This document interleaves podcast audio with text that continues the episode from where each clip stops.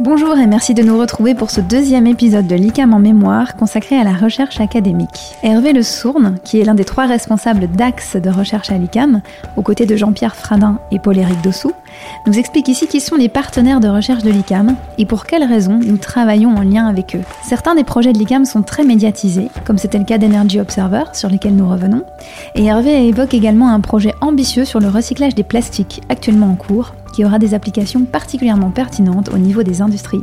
Excellente écoute Je vais commencer par nos partenaires académiques. On a environ 55 euh, enseignants-chercheurs à l'ICAM en décembre 2021. C'est le nombre d'enseignants-chercheurs euh, qui font de la recherche. Et actuellement, euh, je vais dire, une bonne trentaine d'entre eux sont chercheurs associés à des laboratoires publics, donc des unités mixtes de recherche du CNRS hein, pour la plupart. Comment est-ce qu'on les choisit? Eh bien, c'est directement en lien avec euh, nos activités de recherche, hein, puisque on, intègre des, équipes de recherche de ces laboratoires.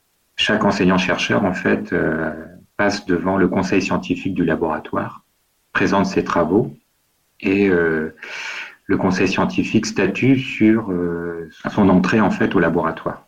Donc, on est vraiment en, lien très fort avec des laboratoires qui travaillent bah, sur les énergies, sur les structures, les matériaux et sur la transition sociétale et technologique des entreprises. Nos partenaires ensuite académiques euh, étrangers, c'est des rencontres en fait. Hein. ce, sont, des rencontres entre des chercheurs euh, ICAM et des chercheurs étrangers, très souvent via des conférences ou via euh, des travaux qu'ils avaient pu mener euh, avant d'entrer à l'ICAM et donc, c'est ça qui fait le lien essentiellement entre nos chercheurs et les laboratoires étrangers. Donc, on, se déplace, on va donner quelques cours dans une université étrangère et on en profite pour discuter programme de recherche avec les collègues à l'étranger, ce qui donne lieu parfois au montage de, thèses de doctorat en co-tutelle entre euh, l'université et, et l'ICAM. c'est aussi l'occasion de préparer en fait les les mémoires scientifiques recherche pour nos élèves en dernière année à l'étranger, puisqu'en fait, on va chercher à les faire travailler sur des thématiques qui nous unissent à nos collègues étrangers. De la même façon, on essaye d'attirer des élèves de ces universités dans nos laboratoires à l'ICAM pour travailler avec nous sur nos activités de recherche. Euh, en ce qui concerne les partenaires industriels, on sait qu'à l'ICAM, depuis toujours, on est très en lien avec l'industrie. Donc, Lorsqu'on va écrire une feuille de route, c'est-à-dire un programme de recherche associé à une thématique donnée, on commence par euh, faire un benchmark, on pourrait dire ça comme ça, sur le besoin industriel. On regarde un petit peu ce que veulent les industriels, vers où ils veulent s'orienter. Donc il y a tout un travail en fait de préparation, euh, d'écoute en fait des besoins industriels, et c'est grâce à ça que ensuite on va essayer nous de proposer, euh, d'identifier les verrous scientifiques et technologiques par rapport à leurs besoins. Et une fois qu'on a identifié les verrous, on va proposer des actions de recherche en face de chaque verrou. Et pour chaque action de recherche, on va essayer de mettre en face euh, les ressources qui vont bien, c'est-à-dire soit un, un, doctorat, soit un postdoc, soit un travail de mémoire scientifique industrielle, MSI, hein, quand il y a par exemple la, conception d'un banc d'essai ou d'un démonstrateur, par exemple. Et aussi, ça peut être aussi euh, du travail de nos collègues techniciens, euh, ça peut être du, travail euh, de chercheurs directement. Hein. En général, on va former une équipe et on va essayer de répondre à ces verrous, trouver des solutions. Voilà. Donc, dans tous les cas, l'industriel est très fortement impliqué puisque on va discuter directement avec lui en partant de la feuille de route pour euh, postuler à des appels à projets qui sont euh, proposés par des grands guichets de financement comme euh, l'ADEME, la BPI, l'Europe, les régions, etc. c'est comme ça qu'on va monter un projet collaboratif. nos industriels sont donc ouais, choisis en fonction de notre tissu régional, hein, essentiellement, puisqu'on est plutôt très implanté en région. Mais on travaille aussi avec des grands groupes nationaux. Hein, comme Airbus par exemple, euh, pour, en citer un, mais on en a plus. On a plusieurs grands groupes avec qui on, monte des projets collaboratifs. Bon, c'est vrai que là où on se distingue un peu peut-être de nos de nos collègues euh, des établissements publics, c'est que on a un nombre significatif de travaux de recherche avec des PME et euh, des entreprises de, taille intermédiaire. Et c'est notre euh, carnet d'adresses en, fait qui fait ça et qui permet justement d'impliquer des PME et des ETI dans, nos, dans les montages de nos projets collaboratifs. Vous avez travaillé, je sais, sur euh, certains projets qui ont été assez médiatisés. Euh, je me rappelle d'Energy Observer. Est-ce que voilà, est-ce que voilà, c'était c'était assez euh, assez innovant comme tout ce que l'on fait. Euh, tu peux nous en nous en reparler et éventuellement nous parler d'autres projets actuellement qui seraient aussi assez assez en vue et qui qui, qui prennent une belle une belle envergure à l'ICAM.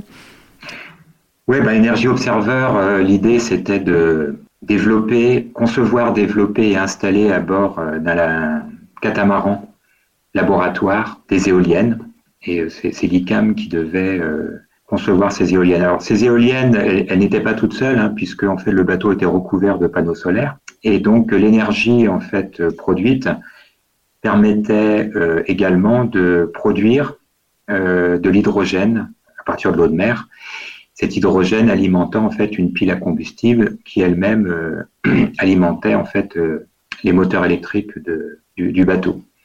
Donc c'est un projet ouais, qui, a, qui a été assez emblématique, hein, puisque euh, très médiatisé.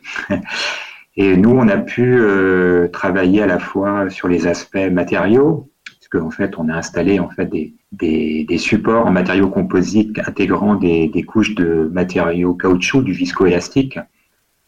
Euh, ces travaux-là ont fait l'objet d'ailleurs d'une thèse de doctorat qui a été soutenue euh, l'année dernière. Mais aussi, on a beaucoup progressé sur les formes des pales. Euh, on a fait beaucoup d'analyses euh, aérodynamiques de l'éolienne. On a beaucoup travaillé aussi sur les montages mécaniques, hein, puisque bon, c'est pas si simple que ça. À bord d'un bateau, euh, l'éolienne doit, doit supporter tous les mouvements un peu violents du bateau dans les vagues. On a également travaillé sur les aspects électriques, hein, production d'énergie électrique, en optimisant la génératrice en optimisant en fait toute la fourniture euh, d'énergie électrique. Et puis, euh, pour piloter tout ça, il a fallu aussi euh, faire travailler nos collègues des écoles de production pour produire le tableau électrique qui alimentait l'ensemble de la structure du, navire à partir de la production de l'éolienne. Hmm. Et en ce moment, est-ce qu'il y a des, projets qui, te, qui, retiennent ton attention? Oui, bah là, on, bon, on attend a priori, j'espère, hein, je croise les doigts, une bonne nouvelle aujourd'hui. On a déposé un projet à la région Pays de Loire, là, vraiment euh, il y a quelques mois, suite à un travail euh, conséquent sur la, préparation d'une feuille de route pour les prochaines années sur euh, le recyclage du plastique. L'idée, c'est que dans notre projet, on va mesurer du plastique recyclé fondu dans le fourreau d'une presse à injecter. On va mesurer la viscosité, la température, la pression, d'autres caractéristiques physiques. Et à partir de ces mesures, euh, via aussi euh, des systèmes d'aide à la décision basés sur l'intelligence artificielle, on va piloter en temps réel euh, les bus d'injection, la température, la pression, de façon à pouvoir absorber, amortir les variations de caractéristiques des plastiques que l'on rentre dans la presse à injecter. Alors ça, c'est assez emblématique parce qu'en fait, euh, plutôt que de, produire du plastique, autant euh, recycler euh, les plastiques existants. Donc ça rentre complètement dans le développement durable, dans l'écologie, dans l'économie circulaire. Et en tout cas, dans la région ouest hein, de la France, il y a énormément d'entreprises, de petites PME qui travaillent autour de ça. Elles sont actuellement euh, un peu bloquées parce qu'elles ont du mal à régler leurs moyens de production en tenant compte de la variabilité de tout ce qu'on leur récupère en plastique. Et nous, ICAM, eh ben, on va les aider justement à intégrer énormément plus de plastique recyclé dans la fabrication de leurs pièces plastiques. Retrouvez la suite de cette interview dans le prochain épisode de l'ICAM en mémoire. Si vous aimez ce podcast, n'hésitez pas à vous abonner depuis votre plateforme d'écoute préférée. À très vite